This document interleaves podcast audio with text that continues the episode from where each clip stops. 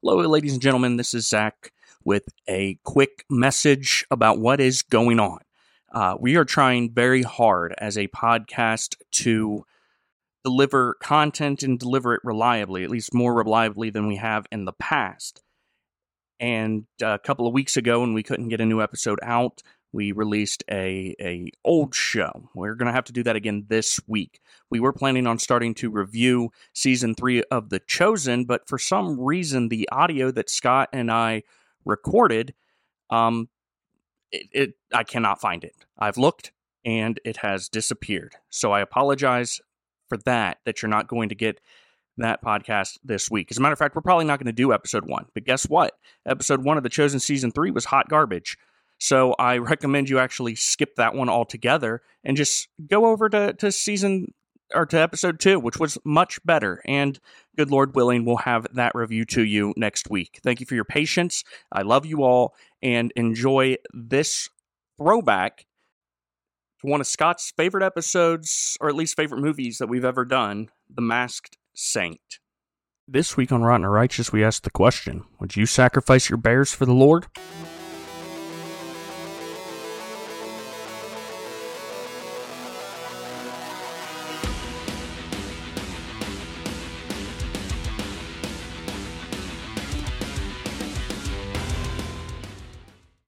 And welcome to Rotten or Righteous. And in the criminal justice system, the people are represented by two separate yet equally important groups the police who investigate the crime, and the district attorney who prosecute the offenders. These are their stories. Welcome to the R&R World Wrestling Association of America. Tonight is the main event. In this corner, weighing more than a bag of flour but less than a beluga whale, Scott the Hammer Judge. And in a corner in the back office, because he's in a timeout, we have the patron saint of tights, Lou Taylor. And me, I am your host, Big Sexy Zach.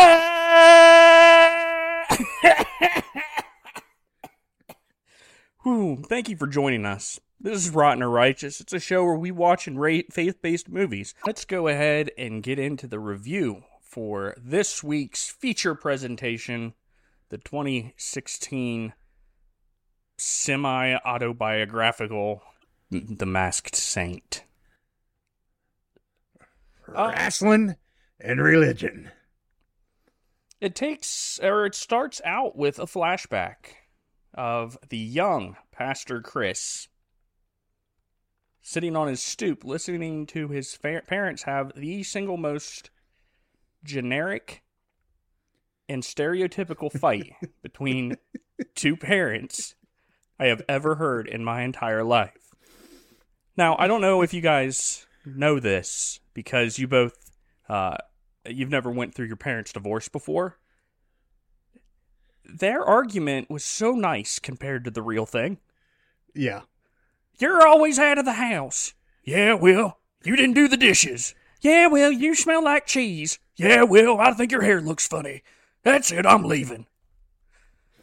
Can we just say now at this point in the show, there were some scenes throughout the entire movie that the acting was not real good? Oh no, we will go through we will go through those scenes, Scott, meticulously. Okay. Well, let's start with this one to just say the acting was not real good. What you in didn't This scene. you didn't think the acting was good when the dad came out of the of the house and then turned to his son and literally said these lines. These are the lines his dad is going to say to his son before he abandons him forever. Don't give your mother any grief, you hear? And then gets in his truck and drives away. How does his mom respond to this emotionally traumatic event that has happened in her son's life? She screams through the door, Come in here and do your chores. I, I mean, seriously? That's what you're concerned about right now? Your, your breadwinner just left, and because little Chris is sitting outside not washing the dishes, it was just bad. It was just the start of a bad, bad, bad, bad series of events. That is one way to take a look at it. Or the wheels were set in motion for who this man's going to become the rest of the movie and what he did with his life to be different than his father. Yeah, you know, I, Scott, I didn't get that from this film. This film is about the most on the nose movie you'd ever say in your life. And I, I hereby will state that if they didn't come out and blatantly say that every single message that they're trying to portray in this film, any kind of subtext, anything underneath the surface that you noticed, was not their intention. And because, oh, they came out and said that? Because the dad didn't show up at the end going, son, I'm sorry for abandoning you and making you have a goal to strive to not become like me. And then they hugged and gave each other a slow motion fist bump because that didn't happen. I don't believe that, that what the, that's what this movie was about. He, he was dead by then. Of course. And then. No, it's about how this man lives with his demons to do something with his life. Okay. So then the young Chris goes to school where he is immediately in a fight with the, again, most stereotypical bully you've ever seen in your entire life. And after he gets beat up, he goes home and watches wrestling. One time, he watches wrestling. One time. And then the next day, he goes to his bully and perfectly administers a complicated wrestling move on the child. You knew he had a future in him because of how quick a learner he was. I'm trying to be nice, but that is so dumb. No, you're, no, you're not. It's like they can't spend okay. the entire movie developing him watching wrestling. They got other important things to get to, so that it's what just... they couldn't have cut out one of the 37 montages in it and just put one montage of him learning wrestling. No. But then after he beats the bully, he offers the bully a hand up, and the bully slaps it away. So then we're in modern day Chris, and he is praying in the uh, in the locker room of the WFW, an event that takes place in the same massive stadium in the same city without ever moving, but it does not seem to be on television at all because nobody recognizes him save for one person, but we'll get to that in a minute. He's sitting there praying we learn that he's about to quit. It's his last match. Nikki, aka Rowdy Roddy Piper. Yep.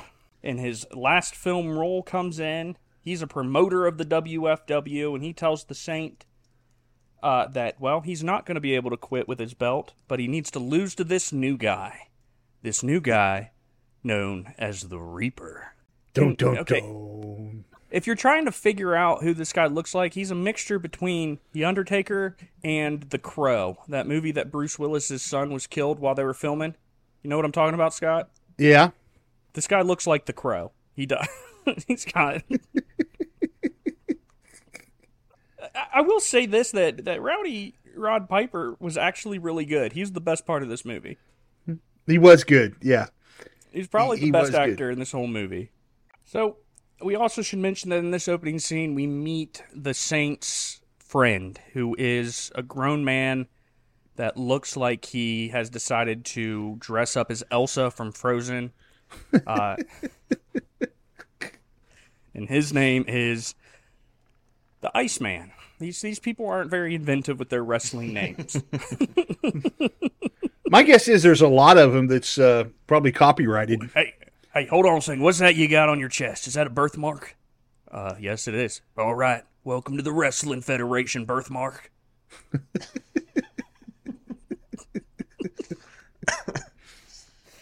and in this corner, it's the birthmark. oh.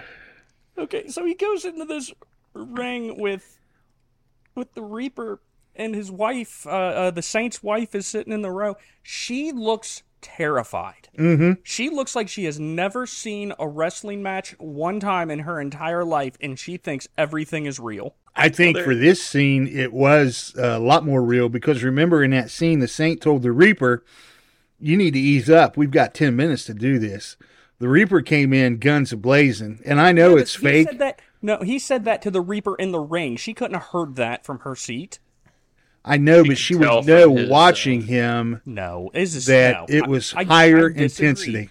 I disagree. I think that whoever gas station attendant that they got to direct this feature film came out and said, "Hey, look, will you look terrified like you've never seen a wrestling match, even though you're married to one of the best wrestlers in the world, apparently?" Yeah, but She even saw if the something's intensity. relatively safe. You know, your wife still worries about you. All right, Nah. but but here's here's the thing. All right, before we go any further, there's something I need to to get off my chest about wrestling. I like wrestling. I watch it. I do, but I also know that it's not fake. They're really doing awesome acrobatic moves. It takes a lot of strength and athletic ability to be a professional wrestler, but it is orchestrated. Yes.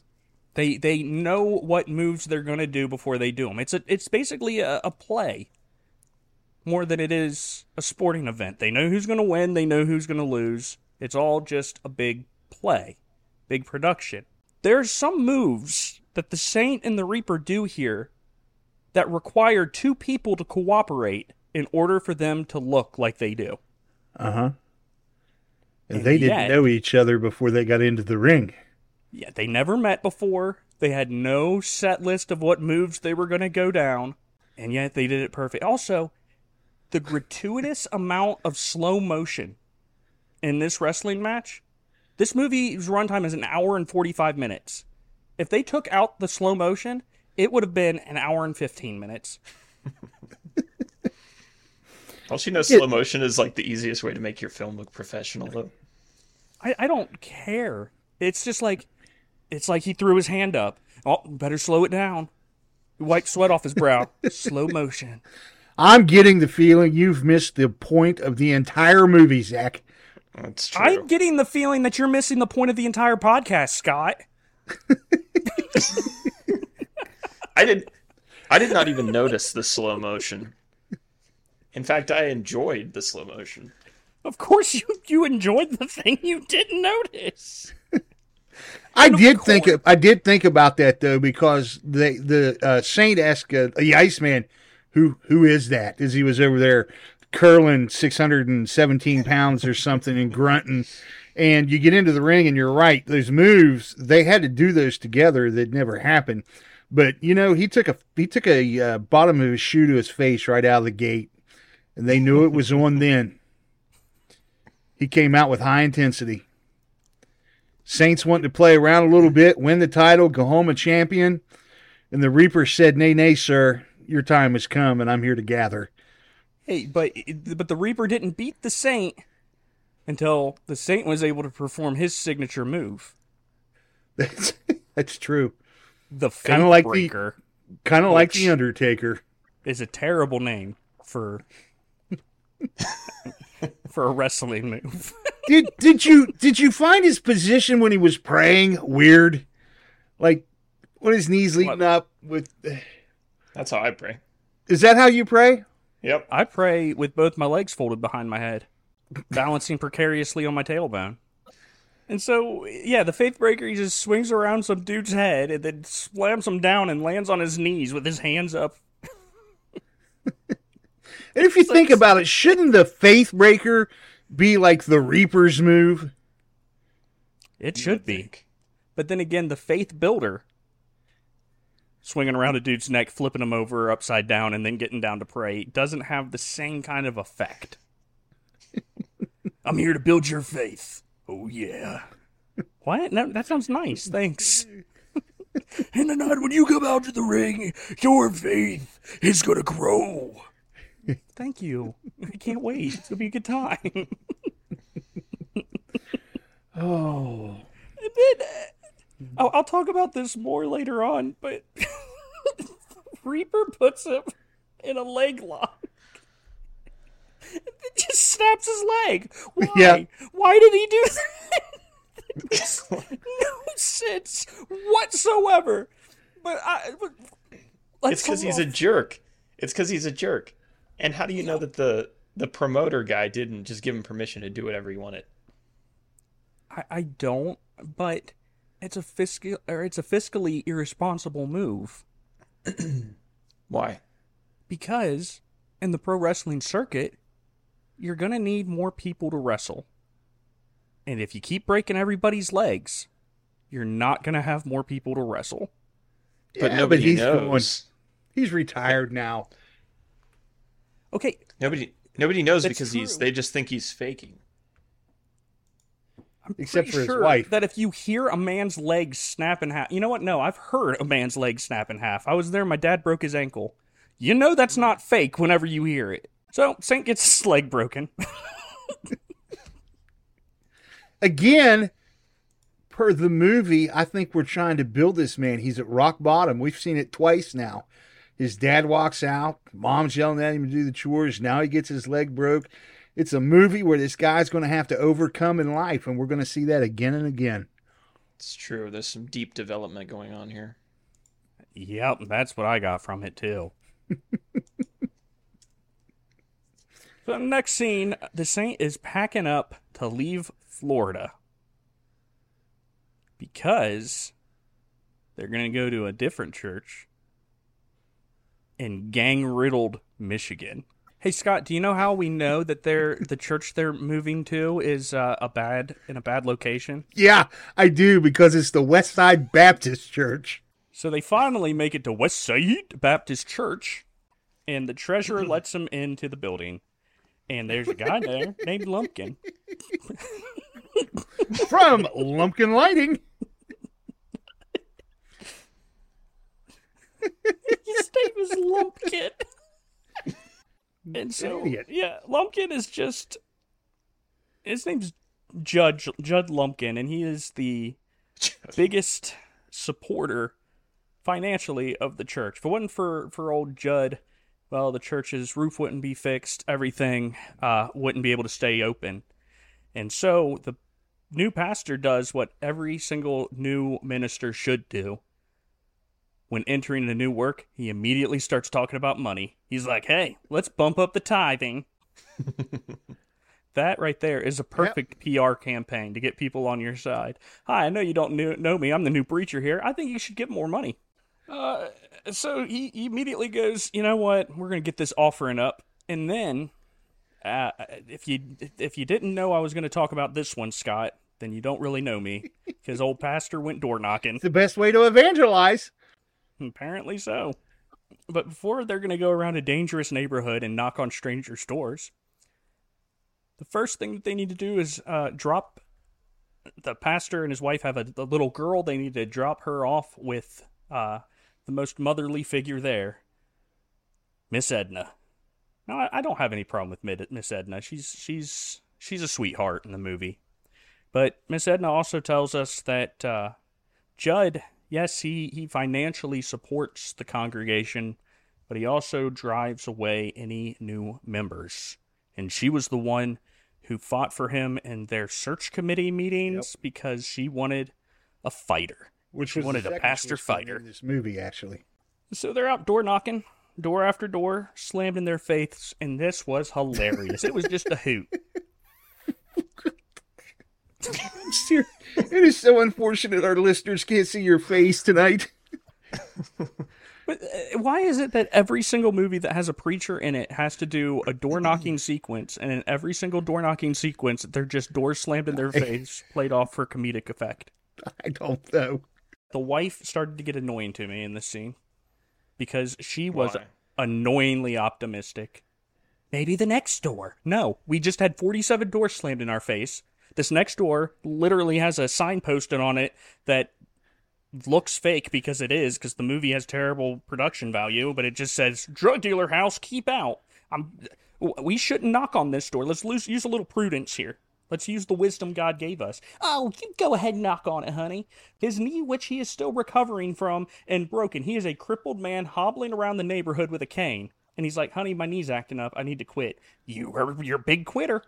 Better go start knocking again. Come on, chop chop. She pulls out a cattle prod out of her purse, See. starts jabbing him with it. It was uncalled for. Maybe you need a little bit more of that that annoying positivity. in I your saw a man with a this movie in supportive different wife who was full of determination, realizing that drug users and drug pushers need Jesus. True, and that door was uh, Mindy's door, who ends up converting to Southern Baptism, and her husband and her Listen, child, and reforming Let's the not get ahead of ourselves here. Because right now, all we know is well. that he has an abusive wife that doesn't acknowledge his physical handicaps. he's, not, he's not physically handicapped. he had a knee injury.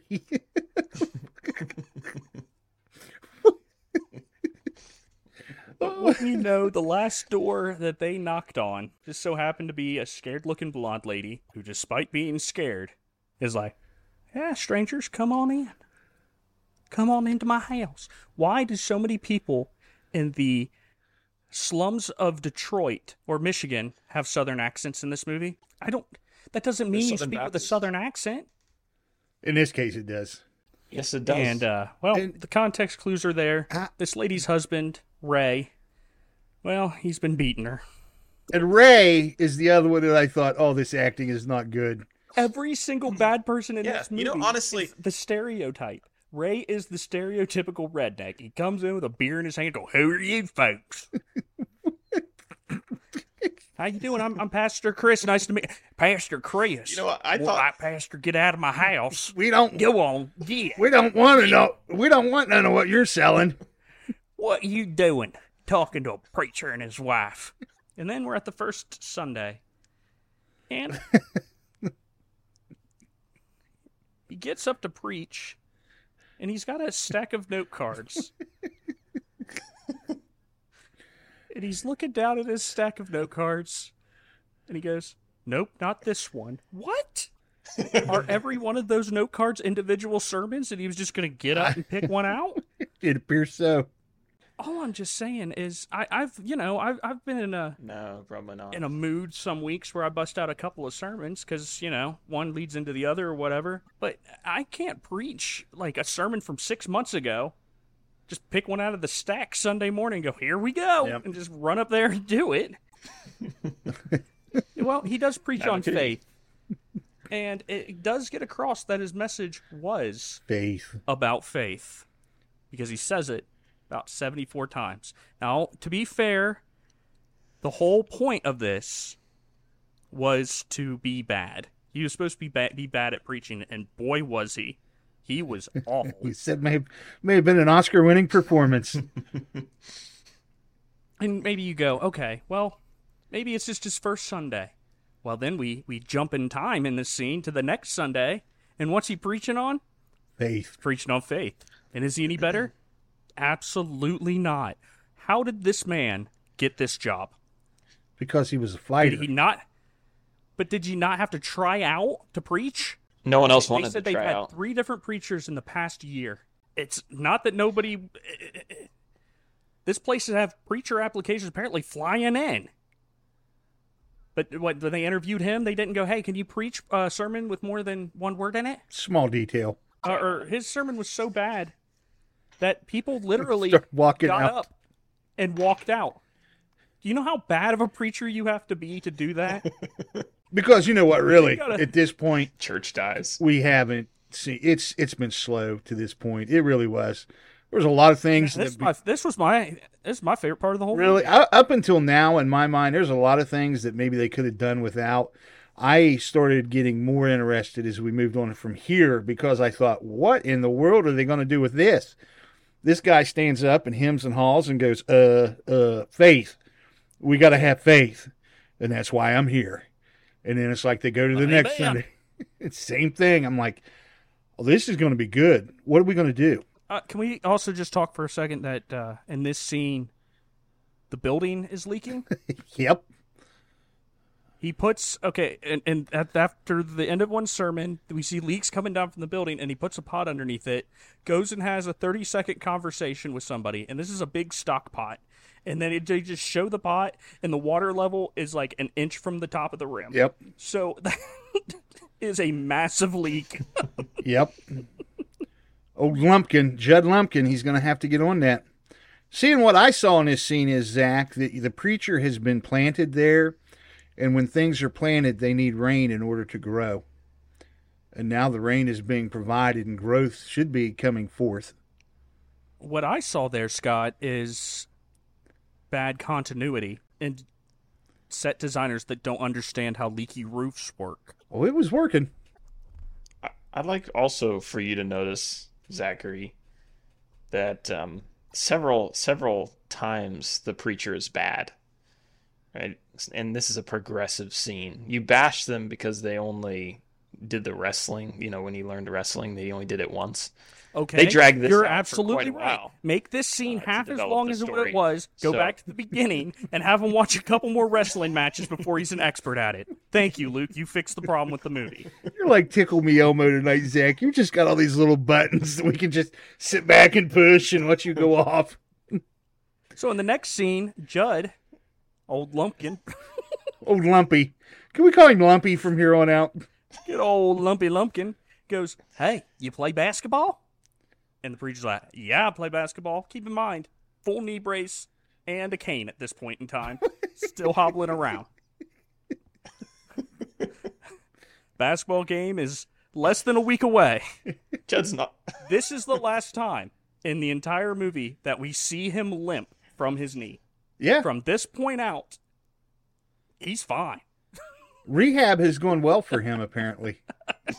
It went so well. He went from maybe like a five to a full 10 Yeah. in less than a week. And, and that whole basketball thing, because the way he was saying, it, his wife was like, "No, you're hurt." He's like, "Ah, yeah, I play basketball." And the whole basketball scene, I'm waiting for him to make like that bad step that that Uh huh. ruins his knee and pushes him. It never happens. It never comes. Not one time.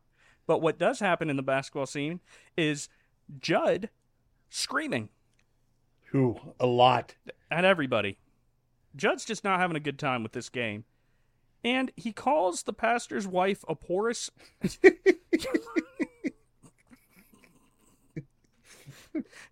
At one point, he calls Pastor Chris's wife. Her defense is so bad that she's porous as a sponge. and this sets Chris off. Yep. He is about ready to rip this dude's head off. You do not compare to my wife to something that's exorbitant and used for cleaning dishes. Really? You, What do you, you, say about my wife? you think that's the problem he had?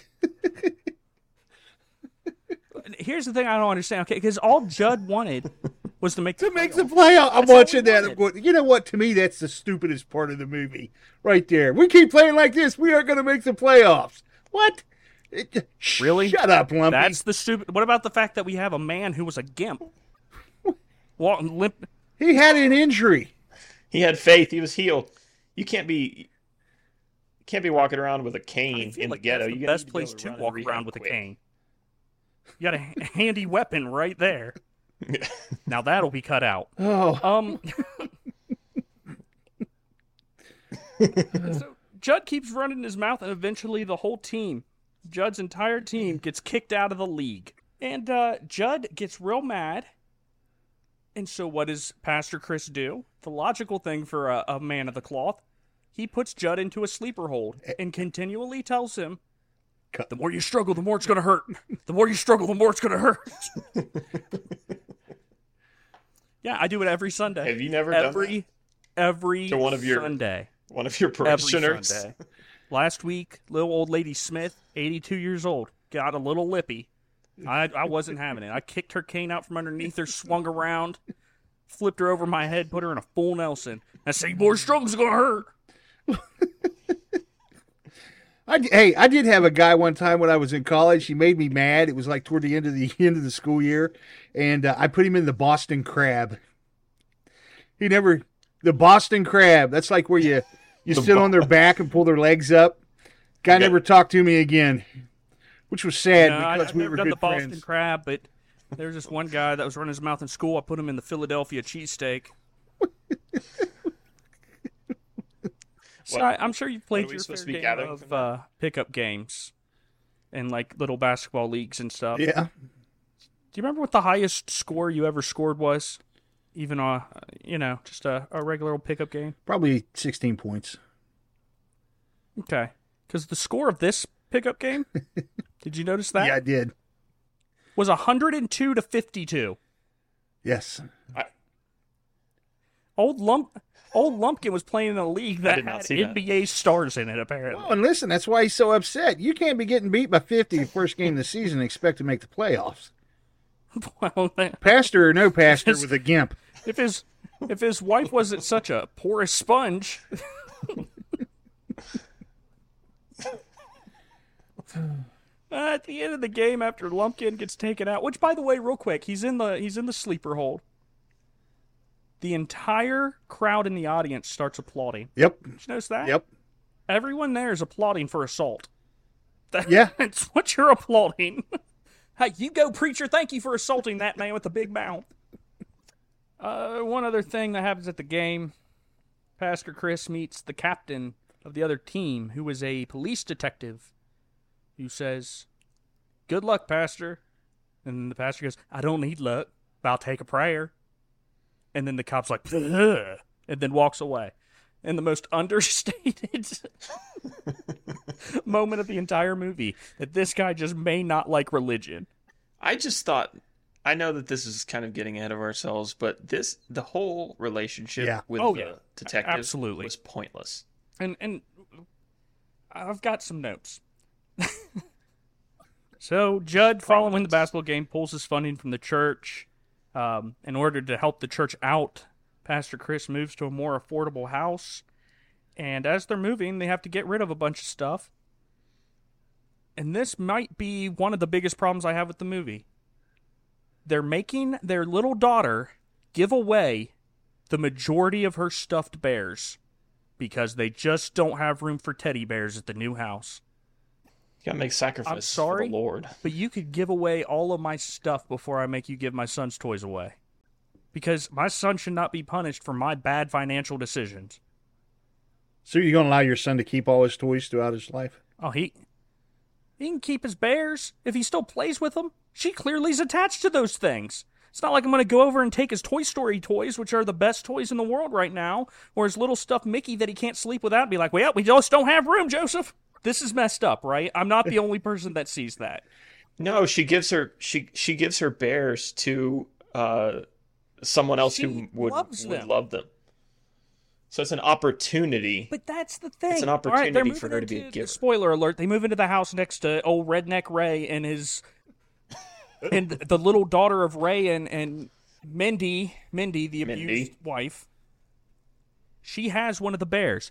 I, I I will say here and go if it was her choice to give that little girl a bear, which she's a sweet little girl, I'm sure she would have made that choice. That is her choice to make. I do not like the fact that they made this little girl give away her toys. It's not right. It makes me it makes me sad. It literally made me sad to watch that. Yes. That made you sad. no, Scott, come on. I'm not being crazy here. No, I'm just I'm trying to price because it didn't it didn't bother me really because I know we, I, we've had our kids give away toys that they haven't played with for a while. So where was she not- at with that- with the Bears? That the fact that she said, "But my bears," we're not talking about toys that she outgrow. She she likes her stuffed bears. Gonna have to go with you on this, Zach. Let her keep her bears. Get rid of her parents. Thank you. I'm saying sacrifice the bears. That should be the- I'm saying That should be when the- you have a kid, you'll This should be the name of this podcast. Sacrifice the bears for Jesus.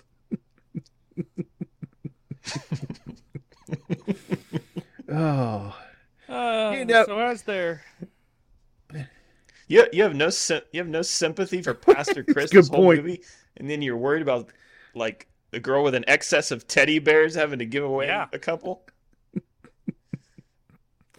any other questions, Luke? Okay. So as Nope. they're packing up, the pastor didn't have to get rid of his mask because he finds it in the next scene. it's And talk, t- listen, talk about the small. providence of this movie as Miss Edna comes over with a plate of cookies five seconds after he finds his mask as they're packing into their or unpacking into their new house, and then he she's like, "Hey, let's go for a let's go for a drive and have a talk." They start listening to heavy metal music, and by heavy metal music I mean generic, whatever they could find, fair use. Somebody asked, what what type of heavy metal u- music would have been better for the movie? don't know. The music throughout this movie was terrible. Oh, You got to keep the budget down, Zach. you don't get the big studios Oh, supporting I this great of you. Christian content. music. If only the music would have been better on the way to the wrestling event. It event. would have made it would have Yeah, made a yeah. lot of You would have liked the movie then. Yeah, you would have. it you would have been actually improved if it. they had Honestly, it sounded some- like I was listening to iPhone ringtones playing underneath the movie half the time. It may have been. It was bad. You were. Where's Edna driving them? Well, to none other than the permanent WFW stadium. And uh, so they go in there and uh, they, they sit down in the crowd, and the uh, Rowdy Roddy Piper gets up and, and greets the crowd and intros to wrestlers Titan and Brawler. And can I just say that Brawler looks like me without my shirt on? I No, felt bad for that guy. you can't. I feel like that. I feel like that guy. It was just like he was there to hold the boom mic. What's that? out of shape dude eating his ch- eating his Taco Bell, and they're like, "Hey, we need a wrestler. Will you do it? Uh, Uh, can I keep my shirt on? No. Oh yeah, Well, he my tore wife it off. walked in the He tore room off something. He during that scene on when I was and then he watching it tore it last night, and she goes, "This is bad," and she just turned around and walked out. That's all she saw was him tear his shirt off. Oh, And so they get into a fight. Pastor Chris goes to get some air, and he sees a bunch of Reaper merchandise, which is surprising because he was told that Reaper got kicked out of the WFW for breaking his leg. But that's not the case. Mm-mm. Reaper is still fighting. As a matter of fact, the next fight is between Iceman, and who, if you don't Reaper. remember, was from the beginning of the movie, who looks like Elsa, and the Reaper. And how does the Reaper fight? By literally kicking his back. He just stomps on his spine. He's not a good wrestler. How is he a professional? Well, that's all part of the part of the wrestling. Stepping on the back, the head, the legs. I understand that, but when you are literally stomping someone into the mat, you are not being a very good wrestler. You need to be able to have people to fight later on. But if you keep breaking people's legs and breaking their backs, eventually you will literally hurt your entire competition and have no one to fight. And no one's going to show up for, for Reaper to just stand there looking like a muscular crow Hey Zach. going, "Hey, Hey Zach. What? It's fake. It's not fake. Wrestling is fake, but the whole point of this movie right here was to show that the Reaper, when he fights, is not doing it fair, that he is hurting people. He's a good heel. He's not a heel. A heel means that you're paid to lose. He is literally hurting people. No, And it no, stop, stop, because the fact that you're disagreeing is going to have people confused here.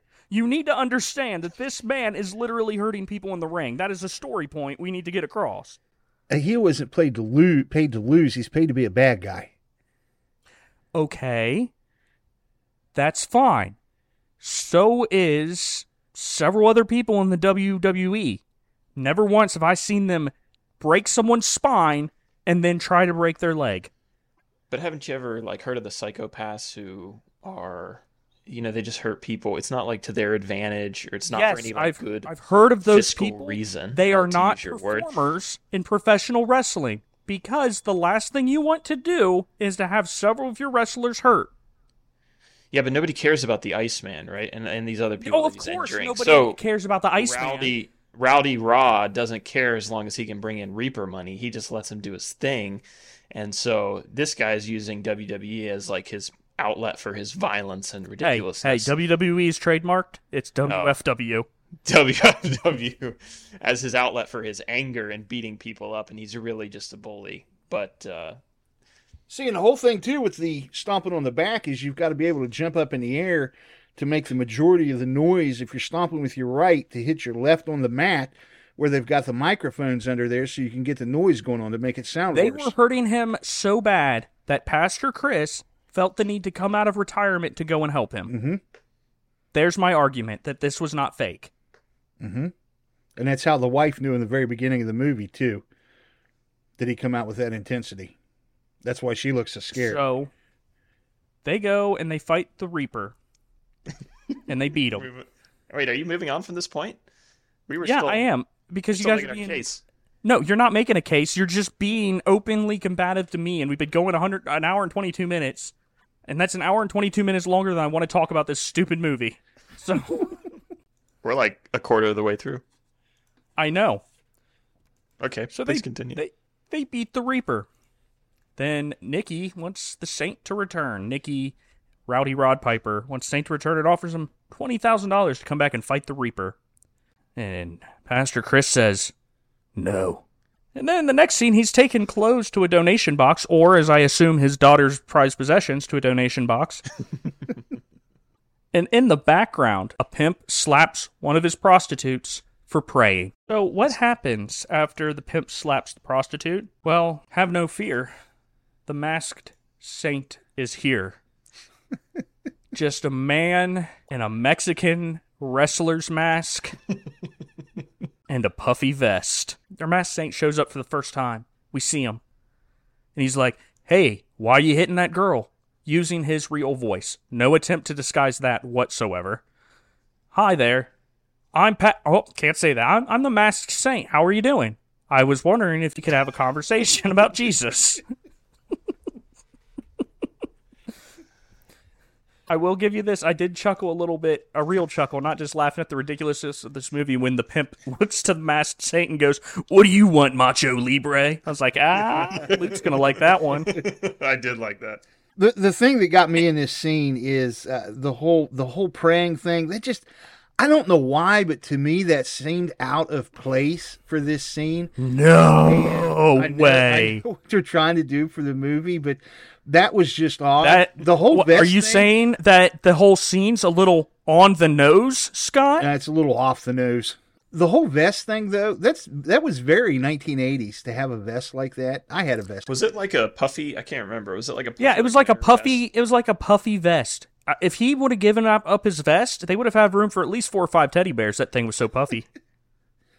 Well, when you want to be macho and you have a, a warm or a, a cold torso, but you still want to show off your guns, that's what you wear. Puffy vest. See, didn't he? Listen, didn't he you're wrestle? coming from a person who has.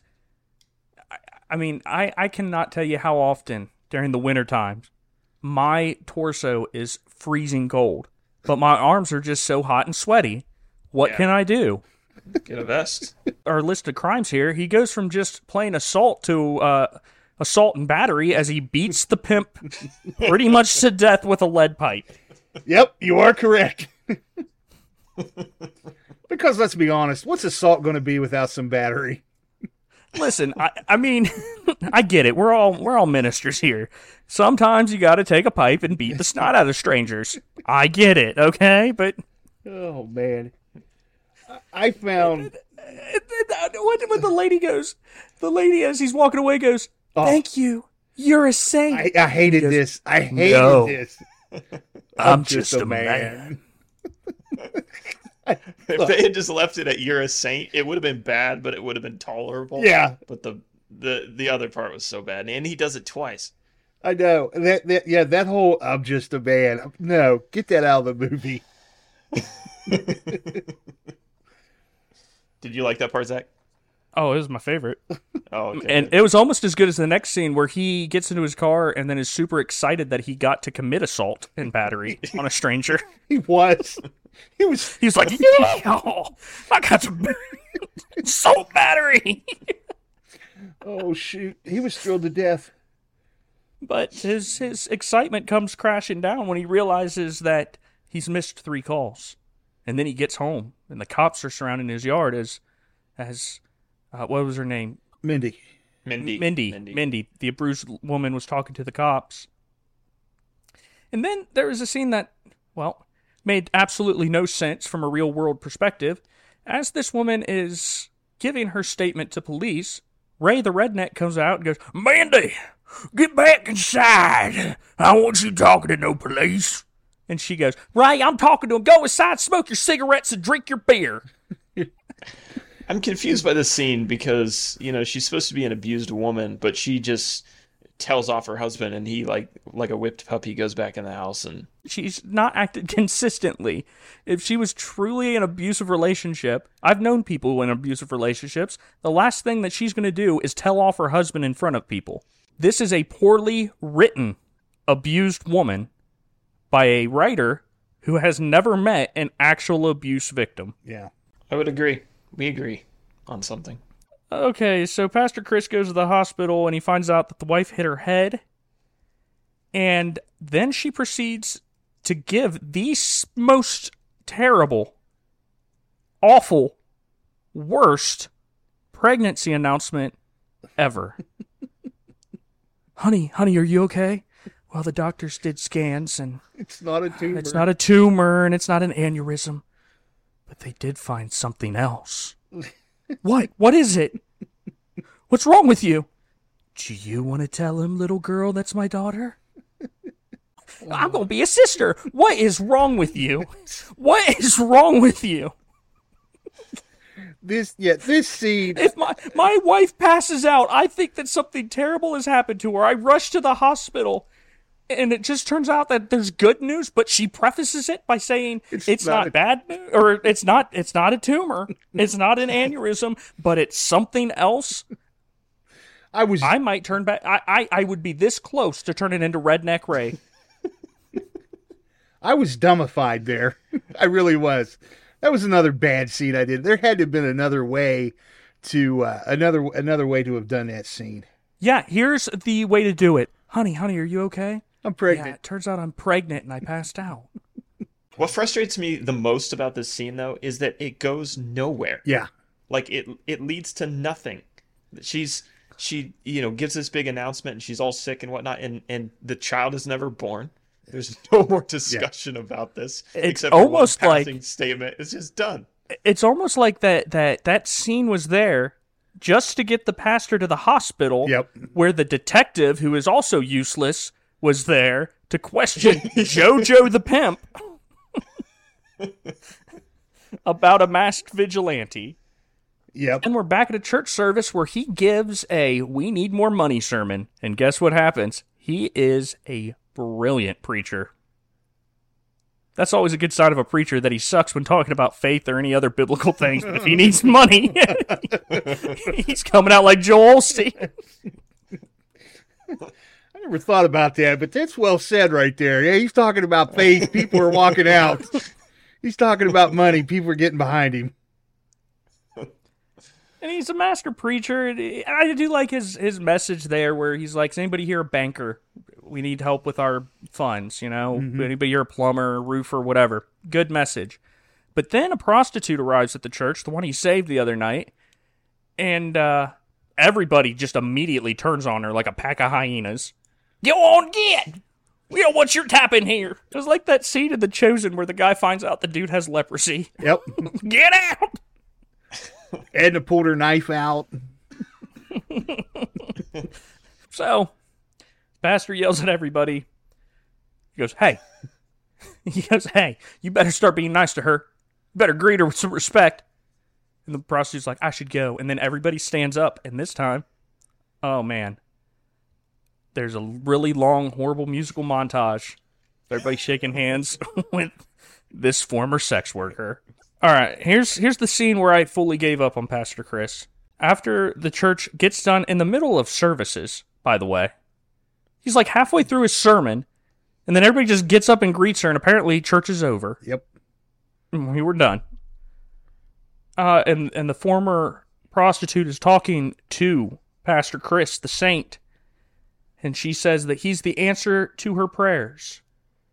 And then he reveals his secret identity in about 0.4 seconds. She goes, he goes, well, that, that man that just saved me, he's the answer to my prayers. Well, I'm glad you got to a uh, a shelter. I didn't tell you that I went to a shelter. You dumb. Come on, Chris, you're better than that.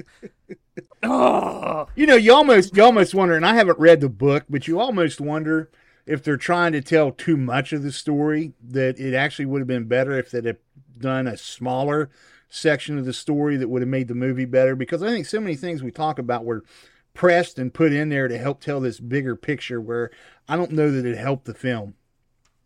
Next scene, they're stressing about bills and babies. They need money, and what does the wife suggest? Wrestling. Wrestling. Out of nowhere. Out of the clear blue sky, she's like, hey, why don't you start wrestling again? Well, she talked to Miss Edna. I'm sorry, was are you not the same woman at the beginning of the film that was berating him for wanting to continue to wrestle? And then him again does a complete 360 and goes, I don't want to embarrass you. What?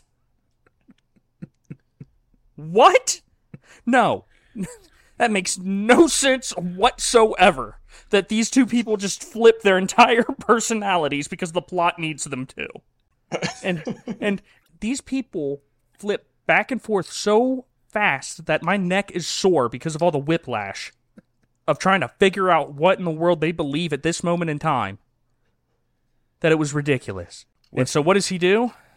He goes back to the ring and he's beating some rando and the Reaper and the Reaper is watching and says this literal line from the movie. I've seen more meat in a cheese sandwich. He's he's a WFW wrestler. I mean, his lines aren't supposed to be good. He doesn't get paid to come up with good stuff. And then we just have a wrestling slash pe- preaching montage where he fights a dude with a bear for a head. That's fun.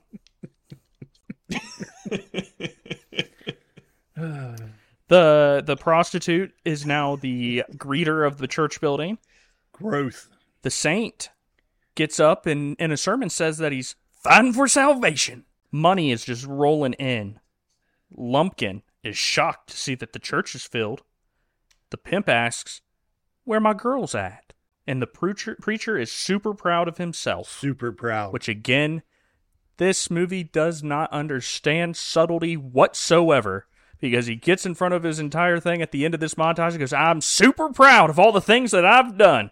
And when he says this, his wife looks really disappointed. and so does Miss Edna. So he's in his office, and the redneck's wife comes in. She's singing real good. And she asks to join the church. And then, like all preachers do, before allowing membership, he gives an ultimatum. He goes, You can join it if you can lead my choir. And she goes, Well, I've got a lot to do. You've seen the husband I dealt with. Uh, I have to take care of my daughter. You better lead my choir, or you ain't coming to church. I'm the saint. I mean, I'm Pat. Dang it, Chris, again? I thought that this was. I was expecting the old lady who was running the choir to be really offended Yeah. at this. That she. I was offended. Thrown. I was offended was, for like- the old lady. I know, and there was like it. Like it never turned into anything. She didn't care that her choir had been hijacked and given to Mindy. yeah, she just shoves that old lady to the side. Lucky that she didn't stomp on her back and break her leg. I think he was thinking about it. Well, I mean her, Mindy. She. So then, uh, Edna. Conf- next scene, Edna confronts the saint about his pride, about being self-centered, and then he does something that he does for the next three scenes. He just suddenly and abruptly stands up and walks out of the house. You're being prideful and self-centered. Bye. Zach, did you listen to somebody the first time they told you you were being prideful and self-centered? Did it take three or four times? Bye.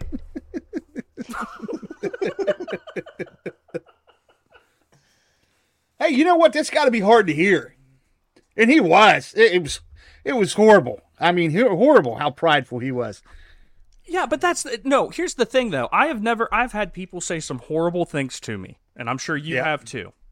And you know, even even the undeserved things that people have said to me that have been bad, in the context of me being a minister, I have never gotten up and walked out on somebody like that. Yeah, I guess I never have. I mean- I'm going to try it sometime though. It's he gets home and redneck Ray is yelling at his wife about going to church. And uh, the pastor Chris is doing paperwork when his daughter asks for ice cream. And then again, we have another 360. He has been nothing but a kind, gentle father. Daughter goes, Hey, daddy, can we get some ice cream? No! Get out of here! I hate you! I Whoa! missed that scene. Where did that come from? He just, just like, It's cold outside. You want ice cream? Go away. Yeah, remember when he said, "I'm not your dad. You need to go talk to your mom." What? and so he yells at his wife out of nowhere. Then his wife comes in and he yells at her out of nowhere. And then she's like, "Hey, you want to calm down a little bit?" And he's like, "Nope, bye." Just gets up and walks out again. He's got a lot on his mind right now. And then he gets up and he leaves. And he's about ready to go to his car because he's got a wrestling match, or he has a wrestling match to get to. He overhears Ray's, and then he screams at Ray for being a jerk. And I'm like, finally, Ray's going to get his comeuppance. No, It's not what happens. He growls at Ray for like he he yells less at Ray than he yelled at his daughter for asking for ice cream. He goes, "Ray, stop being mean. Your wife can sing pretty. Bye." And he gets in his car and drives away. And then you know what we have? Another montage. This one, the Saint is upset driving. He gets to the WFW match that has been located in that Michigan town for at least a month and a half now. And he looks up and says, I'm done. Bye. And he drives away. and he goes to a diner and he asks for some fish and some fish sauce. Fish sauce. Not ketchup, the other stuff. you know, that white stuff. You're not, you're digging yourself a hole, Pastor Chris. digging yourself a hole It's a here. fish sauce. Tartar And sauce is not fish sauce.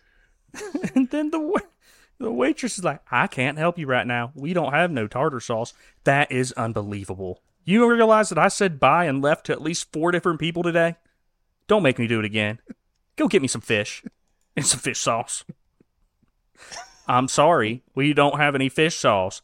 Help me. Why? Because of all the diners that he could have walked in, he walked into that one where there was just so happened to be an armed robbery happening. And what'd he do? He got up and left. He said, she goes, help me. He said, bye. And he went to the nearest telephone booth and changed into his uniform. He put on his mask and he pulled on his puffy jacket and he went and did some more assault. And battery. And in the, the next scene, the waitress is at the police station filing a, a report. And the cop, I, I do need to bring this up. The cop's like, Do you guys have a closed circuit television set up? and she said, No. My brothers, Lucas and John John, blew them up last Halloween. What's wrong with that? Uh, you know, What's right of with it? all the things You know- that we've seen in this movie, I would really, really love to know the story behind Lucas and John John blowing I'm up telling the you, if they wanted to keep the, if they would seriously, because cameras are up in the corner of buildings. What in the world? Lucas and John John. It added five minutes. I, I could have taken. Oh, No, they would have just cut out like half of the slow motion. They would have had five minutes to show you how Lucas and John John blew up the CCTV cameras. that's what I want answered out of this entire movie. How did Lucas and John John do that? She tells the detective that uh, the man that saved her had a binder with a white cross on it, and she calls him a saint. Oh, And the detective's like, I know who that guy is. Because now he is done being a friendly mm-hmm. detective and is now did a 180 to becoming a vengeful detective. At the beginning, he said something at the basketball game where he's like, I think that it's good when somebody stands up for what's wrong. And now he's like, You stand up for what's wrong, I'm going to get you. yeah, he wouldn't. Yeah, the only thing this movie was missing was that detective in a Miami Vice outfit. so And he wasn't a. I thought he was a pretty good actor. His part was just terrible. It was terribly written. all these parts were bad. Yeah. So, in the next scene, so the detective runs into the saint buying ice cream. Now, by now, the, the saint's been carrying around the binder with the cross on it, Edna's diary, uh, pretty much everywhere he goes. So he knows that the saint is this mass vigilante. And then he does something really stupid that I do not understand. Me either. He invites the saint, who he believes to be a violent criminal that is committing crimes across his precinct, and his daughter to the police station. What's the plan here, detective? For a lineup. the outfits don't change throughout this entire scene and leading into the next scene, which gets really confusing here in just a minute. So, yes, he's tricked into a lineup. The waitress comes back but refuses to ID the saint. And as they leave, the saint goes, Did you catch the bad guy? And the detective goes, Not today. Did you play poker? This guy, the masked saint, has been on magazines. He is a professional, famous wrestler. They live in a time that has iPhones. Google for five seconds and you'll be able to see that the masked saint is Pastor Chris. You are a horrible detective. Wow. But he's not seen the mask, right? No. So he can't technically put those two things together. He just knows it's a masked vigilante. Google Pastor Chris's name. Find out, oh, he's a professional wrestler that goes by the Saint and wears a mask. Huh, that's an awfully big coinky dink. And he's carrying around a binder that has a cross on it. Ah, too bad I don't have enough to question him. Oh well, better invite the daughter back next week for Bring Your Con to Work Day. So they're driving home from the police. They're in the same outfits that they wore at the police station.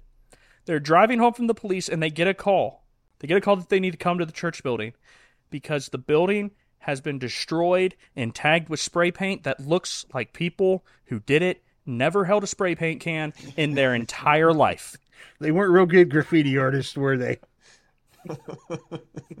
But anyways, church building's destroyed. Saint goes, "It's my fault," and then he takes his wife and tells her the story. And then the wife's like, "Bye." now the saint knows what it feels like. Why? Why is she so mad right now? I didn't get that part. I thought that was a little bit of an overreaction because she's just like, Like, "Hey, I stopped this woman from from being abused by this man. I used my wrestling moves. How dare you? Huh, I'm not talking to you. Stomp, stomp, stomp, stomp, stomp.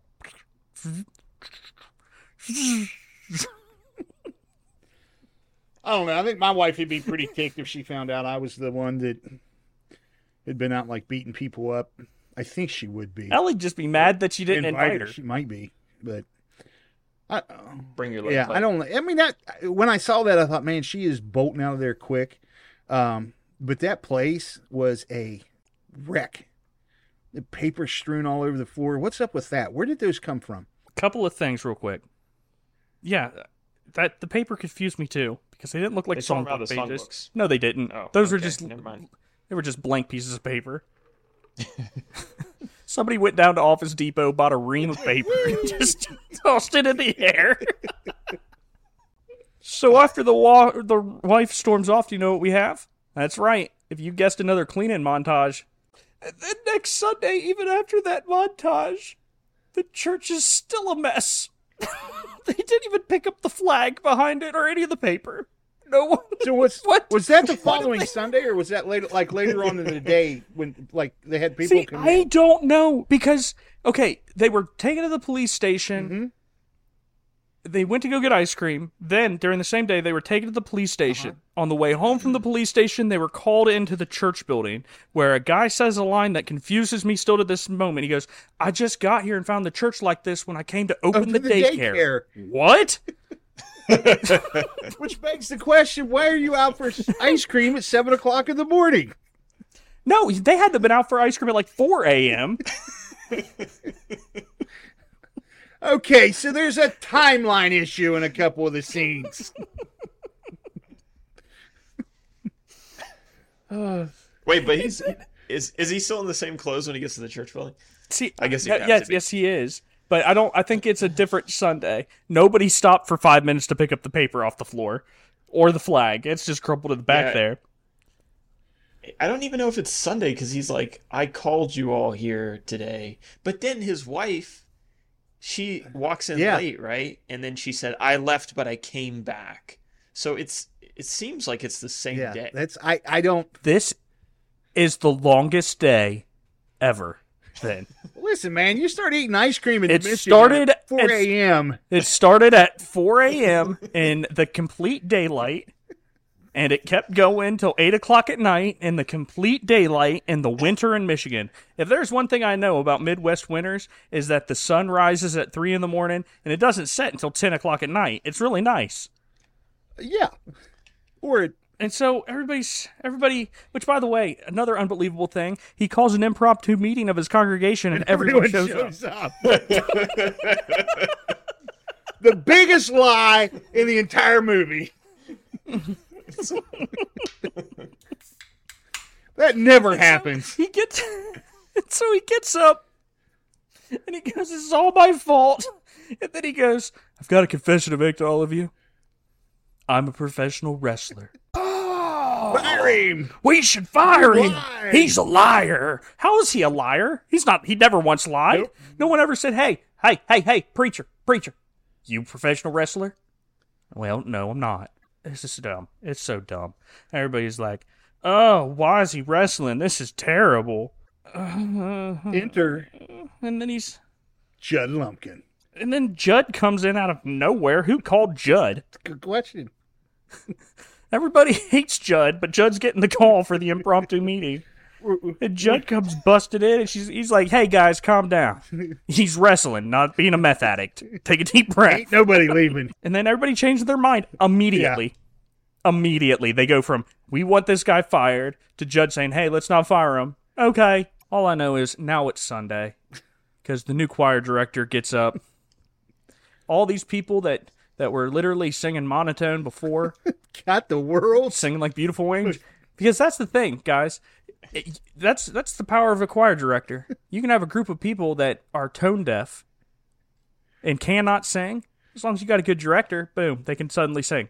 And then wouldn't you know it that outside the pimp drives up sees people walking in the church building and goes you just don't get it do you preacher? You know, here's what I thought. I thought we were going to find out that the detective story that was going nowhere, that he was so angry at the preacher because he was secretly, you know, working with the pimp and he was like a dirty cop and they were in this together. And so when he can't catch him in the lineup, he sends the pimp to the church to terrorize the church and, you know, to run him out of town. And then, you know, well, you know, this will all be exposed in the end. But no, like the two storylines are just separate. The Hey. pimp just destroys his building for no reason. luke you're talking about a good movie okay you're talking about a movie that makes sense and would have actually been entertaining to watch Stop that. Come on, you know better. Oh man. You, you just don't get it, preacher. Well, after the, the sermon, Saint goes to Nikki and asks for a fair fight against the Reaper for the title match to earn a little money for his church, you know, as us preachers do. We're not preaching, we're MMA fighting. Um hey, would you would you go get- into the ring and wrestle? for your church. Is that literally the only option? Yep, that's it. The only one. And even if I lose, I'll, I'll make enough money to, to, to save the congregation and keep it going? Yeah. Nope.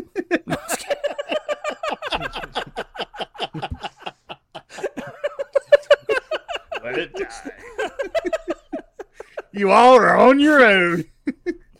No, of course I would. Oh. But uh, guess what kind of match this is? He's gonna get a fair fight because now, now wrestling is okay. This movie changes its mind on whether or not wrestling is fake about seventeen different times. At the beginning, wrestling is fake. Then it quickly switches to wrestling's real when he gets his leg broken. Then it's back to its fake. Then when the masked saint shows up to help Iceman out, it's real again. And then it's back to fake because his wife wants him to go wrestle for money. And then at the very end, he's like, "Let's let's do this for real." No, you do those wrestling moves for real, and everybody dies. That's the result of pile driving somebody into a mat is death. so they get there, and it's a cage match. Of course. Of course it is. and who provided the lighting for the cage match? Lumpkin lighting. Pumpkin lighting. Lumpkin Lighting because it was a tax write off. And who comes to this cage match? who else shows up here? You're never going to believe it, dear listeners, but it's our very good friend Redneck Ray. Redneck Ray shows up. Why? Because he wants to apologize at the most inopportune time in the history of apologies. And we're lucky. Hey, I know you're about ready to fight for the church and everything and earn some money and get your pride back and and uh, learn a lesson. But I just want to come and say I'm sorry. I was smoking my cigarettes, drinking my beer last night, and I had me a thought. So I wanted to just come down here and say sorry. Isn't it powerful when you see people change? Saints in the back room, preparing, praying for strength. And who comes in? It's the pimp with a gun, which is the name of my new children's book available in August of 2021.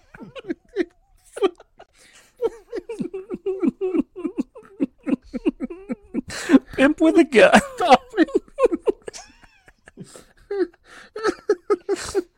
So, anyways, Pip comes in, pulls a gun, and wouldn't you know, Redneck Ray comes in and just bashes his head in with a 20 pound barbell. Isn't that amazing? How in the world is JoJo not dead? JoJo the pimp should have a crushed cranium at this point in time. Sure wondering why his head like I thought he hit him on the. I thought he hit him on the back. He walloped him in the back of the head with a 20 pound barbell. It was not just a. I mean, he put everything, he put all of his redneck rage into into that Well, swing. see that he also had like a 64 ounce big chug Yeah. drink in his hand? Didn't even drop it. Didn't even ask anybody to hold his drink. He brains him with a barbell. And then the detective arrives, sees JoJo. I know that you can't see it because it's PG 13 faith based movie, but I imagine he saw gray matter leaking out of the split skull. And he's just like, it's all right. Whenever he wakes up, he'll be behind bars. Don't worry about it. Hold on a second, Mr. Detective Man. Now your position on vigilante justice has just changed again? bigger fish. And then the Saint's like, Are you going to arrest me? Which would make sense for the detective's character. But no. The detective goes, I need you to be the last man standing. Why? Why are you there? Why are you in the movie? Why is oh, JoJo yeah. there? Was- We just, we just, so what just happened here in quick succession, for those not paying attention, is a redneck appeared out of nowhere to apologize, which makes no sense. Just so, ha- just so he could be in the right moment to find a barbell, laying to the side of the room for no reason, pick it up, kill a man with it, and then to have a police detective come in and go, ah, I didn't see it. Go ahead, walk away. Yeah, why? Why did he say I need you to be? I mean, what what would make the difference to him, win or lose? And so they do some sappiness that doesn't matter, so I'm not going to waste your time with it.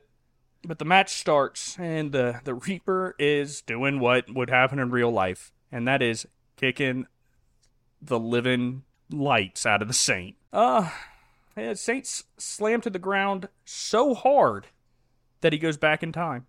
Yep, he had a concussion. You ever been slammed to the ground so hard that you go back in time?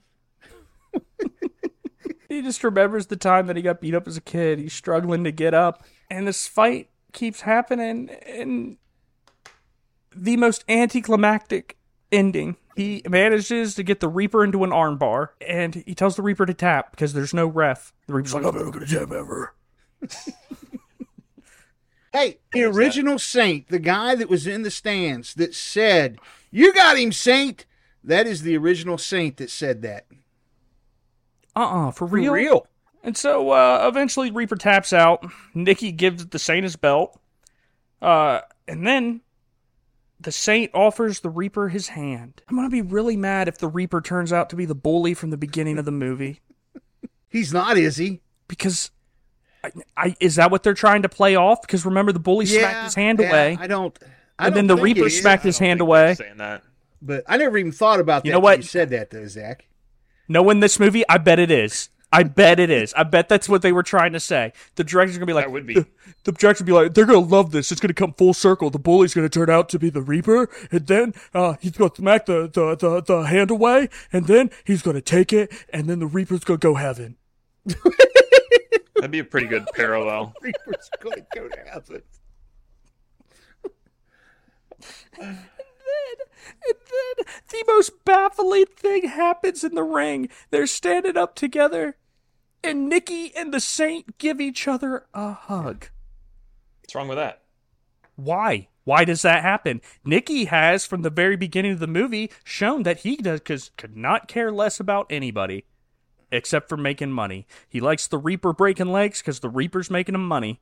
He wants the Iceman's leg to break because the Iceman creeps him out because he has more eyeshadow on than Lady Gaga. it just doesn't make any sense. Everybody is so quick to come to salvation in this movie, so quick to turn everything around, so quick to change. And then guess what, guys? After this weird hug that makes no sense, we come to the end of the movie.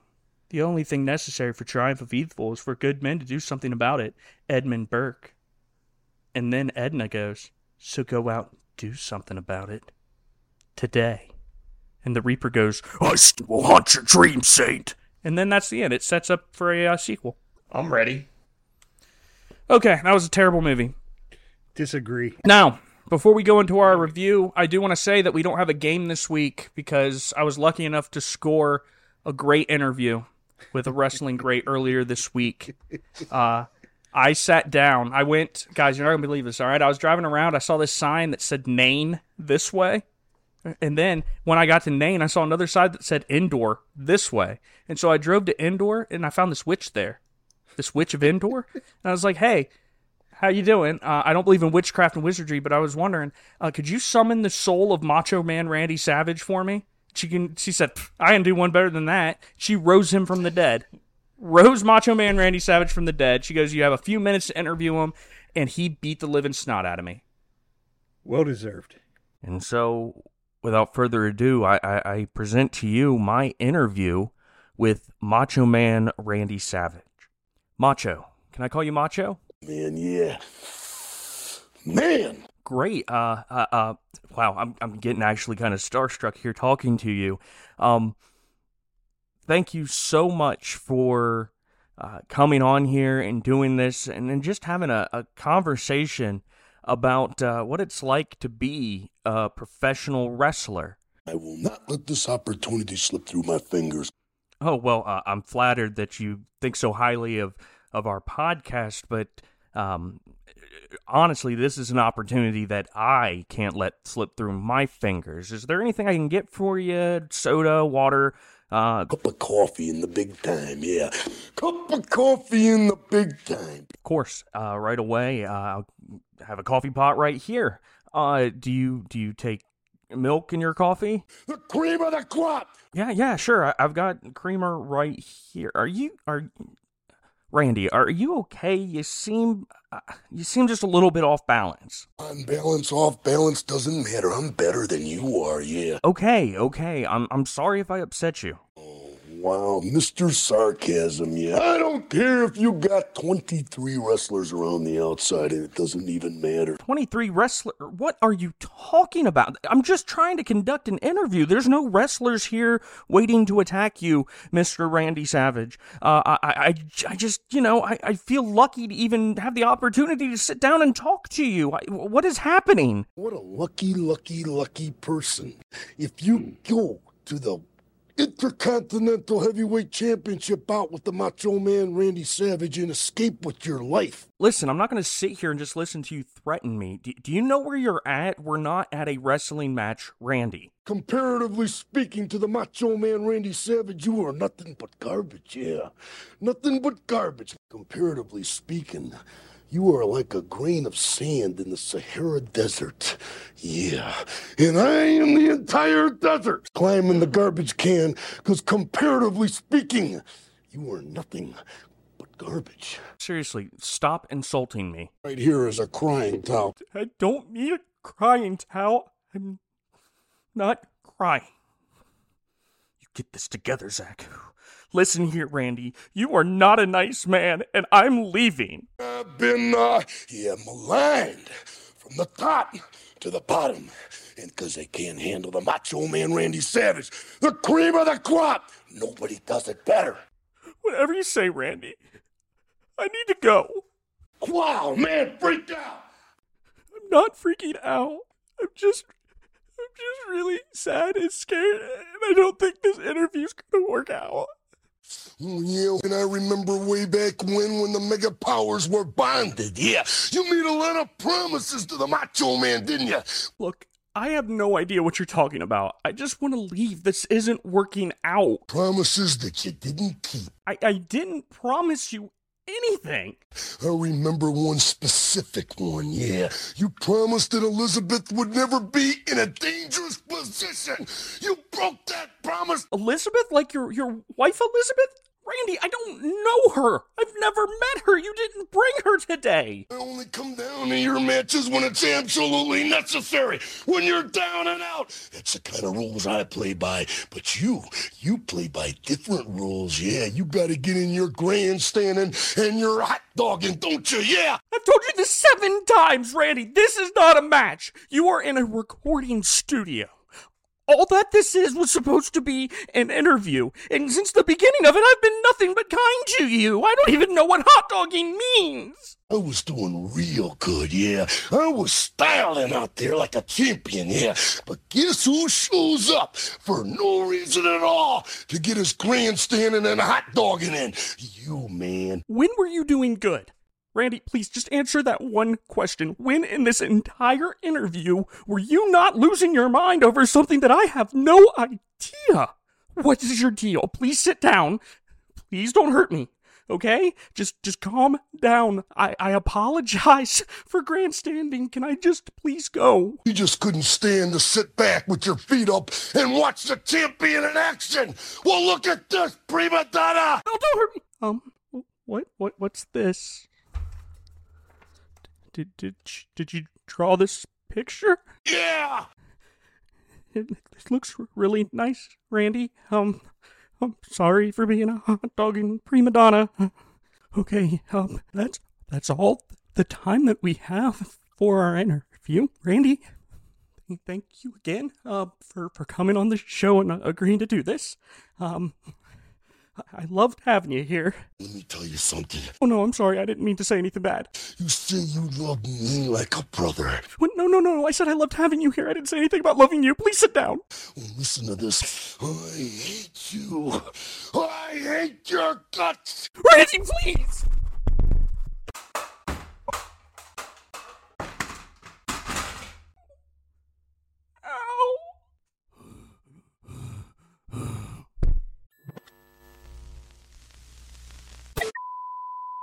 That really hurt. It really hurt. Okay. Luke, give us your review on the Rotten or Righteous scale. Oh, I thought this was I thought this was worth a watch. Um, you know, when you nitpick all the little details, sure, the acting's not the best, but truthfully, I thought the only bad actor, he wasn't bad all the time, but uh, the only guy who really could use some acting improvement was Pastor Chris. The other characters I thought were pretty decent. They all played their roles. They were written, you know, they could have been written better for sure, but that's not on them. So we had good actors for the most part.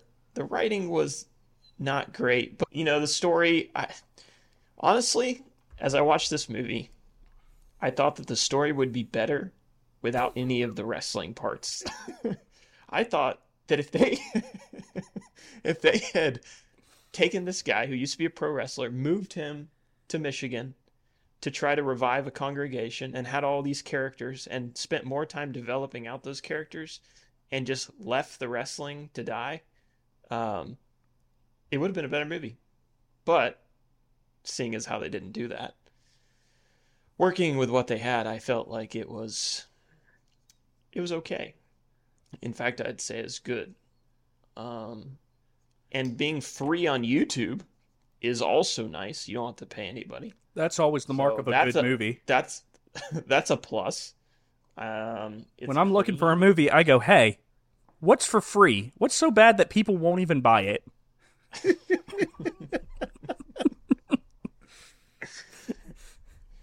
they had uh, uh, uh, Lumpkin in it, which is a plus one. As I voted last week, they have the Saints, you know, the the tights with the Saints written on the back, which is a plus one.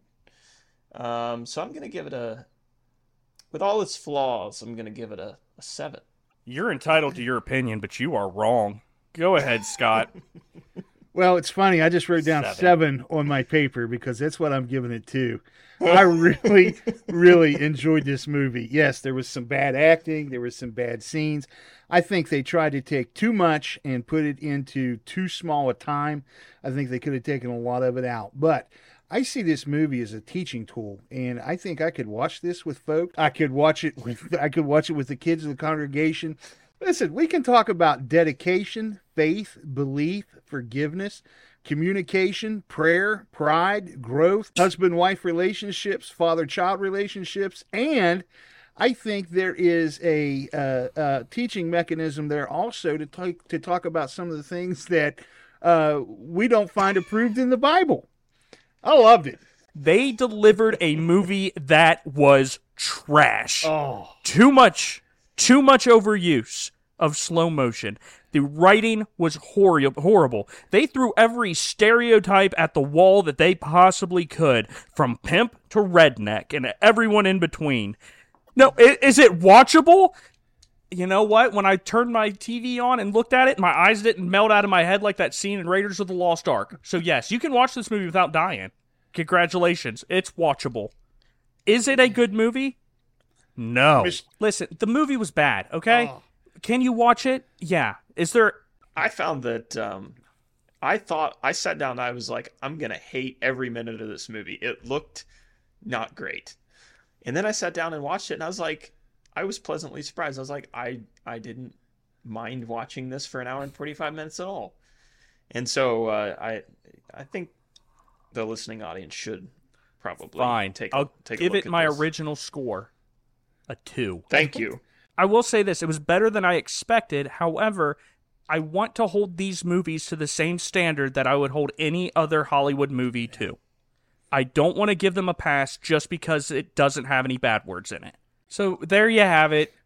It's It's a good we're, movie. we're at a draw here. It's not a good movie. It is a movie. It's I'll give you three. that. It's not a draw. No, our rating is at a 5.7. 5.7. It's basically sh- All right. right down the middle. Yep. It's Uh, okay. Now, I will say this that I went on Amazon to find out if I am alone in hating this movie. And. I want to start out by saying that on Amazon, it holds a 4.1 out of 5 stars because we uh, go across the spectrum of liking it to thinking it is worse than a film school student's project his first year. I let's go from the positive to the negative. Lord Palmer of Barsoom gave it a five star review and wrote, I loved this movie. The only thing I wish was done more is they showed more of the childhood memories of the masked saint growing up into the hero. Now, they put masked saint in parentheses, and I have no idea why. But whatever. Uh, growing up into the hero. But I really loved this movie. Very touching. Two movies I watched being a Christian myself is Passion of the Christ and Masked Saint. Wow. Buy this movie. you will enjoy the warm. Fe- she put the Masked Saint on the same level as Passion of the Christ. I don't think I'm there yet. Maybe after a second watching, I'll be ready. to That's agree. that's like putting no. I watched it three times. Good night. and finally, there was one one star review by Mr. Mike Salgado, who wrote, This is a religious movie and should state so in the description. Okay. Hey, look, I'm with them, all right? If I got this movie, just think I'm going to watch a good wrestling bio flick, and I got The Masked Saint, I'd be a little bit mad too, because it was bad. Ah, the the the title. Okay, the description is. Reti- Chris Samuels retires from the ring and settles down as a pastor by day, and then on the cover of the Hold, movie, hold on just one second. Hold on just one second. Yes, I, I agree with you. However, I did see a movie today that I'm planning on watching when I have time, so never. That was called VelociPastor. VelociPastor. On the cover was a man investment. Has the same credentials. Pastor. Husband. The only difference is instead of becoming a wrestler, this guy gets involved in a nuclear accident which gives him the power to turn into a velociraptor. And he uses that power to fight crime. It won't be as it won't be as good as the Masked Saint. Rated R. Oh, I'm so sad. I'm just, I'm, I'm just sad. I'm sad Why are you why are you sad, Scott? because 5.6. This is a movie worth watching. It's It is. It's it's not. All right, you guys have anything else to say about this abomination? This I am so glad. Movie, go watch it. I'm so glad that we've decided to do short ones because then these long ones don't feel so bad. Please like us on Facebook at facebook.com slash rotten or righteous. Follow us on Google Podcast, iHeartRadio, or SoundCloud. If You listen to us on Apple Podcasts, please give us a quick review and five stars. This is how pe- more people will find this podcast. Without your help, uh, we will eventually die because no one listens. And what's the point of doing this if nobody listens? It's not like we're watching good movies or anything that are actually rewarding. Uh, so please like this show, share it on Facebook. I mean, I know that two out of three of the regulars on this show don't share it on their Facebook, but be different than Scott and Luke. Be different. Share it on your Facebook timeline. It takes three seconds. I would share it, but I'm sad that it got a bad rating and it's such a good movie. So if you like the show, please tell someone about us. Uh, if you have a suggestion for a movie or television show and you would like us to review, or if you have any question, comments, concerns, if you want to agree with me, uh, email me at rottenorrighteous at gmail.com or on Facebook Messenger. If you disagree with me and agree with Luke and Scott, you can reach us at this is not a real email at yahoo.com. Please visit us at the all new rottenorrighteous.com and see what's going on over there. Also, if you haven't already noticed, stay tuned just a bit after the closing music for just a little piece of funny that had to be cut out of the main show. Thank you so much for listening, sharing, and supporting our show. For Scott and Luke, I'm Zach Geiler, and this has been Rotten or Righteous. Real quick before we go, Scott, uh, do you know which state has the most streets? Uh, the most streets, um, New York. Nope, Rhode Island. Lord willing and the creek don't rise, we will talk to you all again next week. Until then, remember to say your prayers and obey your parents. Good night. It's horrible. Have we gotten hate mail yet? We haven't gotten mail yet.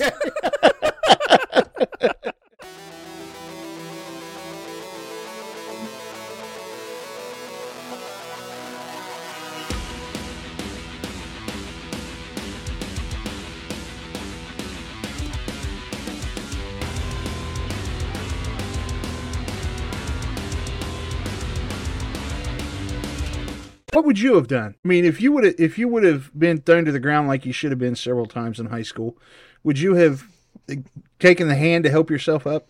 I, I no, I was a lot less fat in high school. If it was now, I would because I don't think I could just get up after being slammed down to the ground. I, I need that hand up.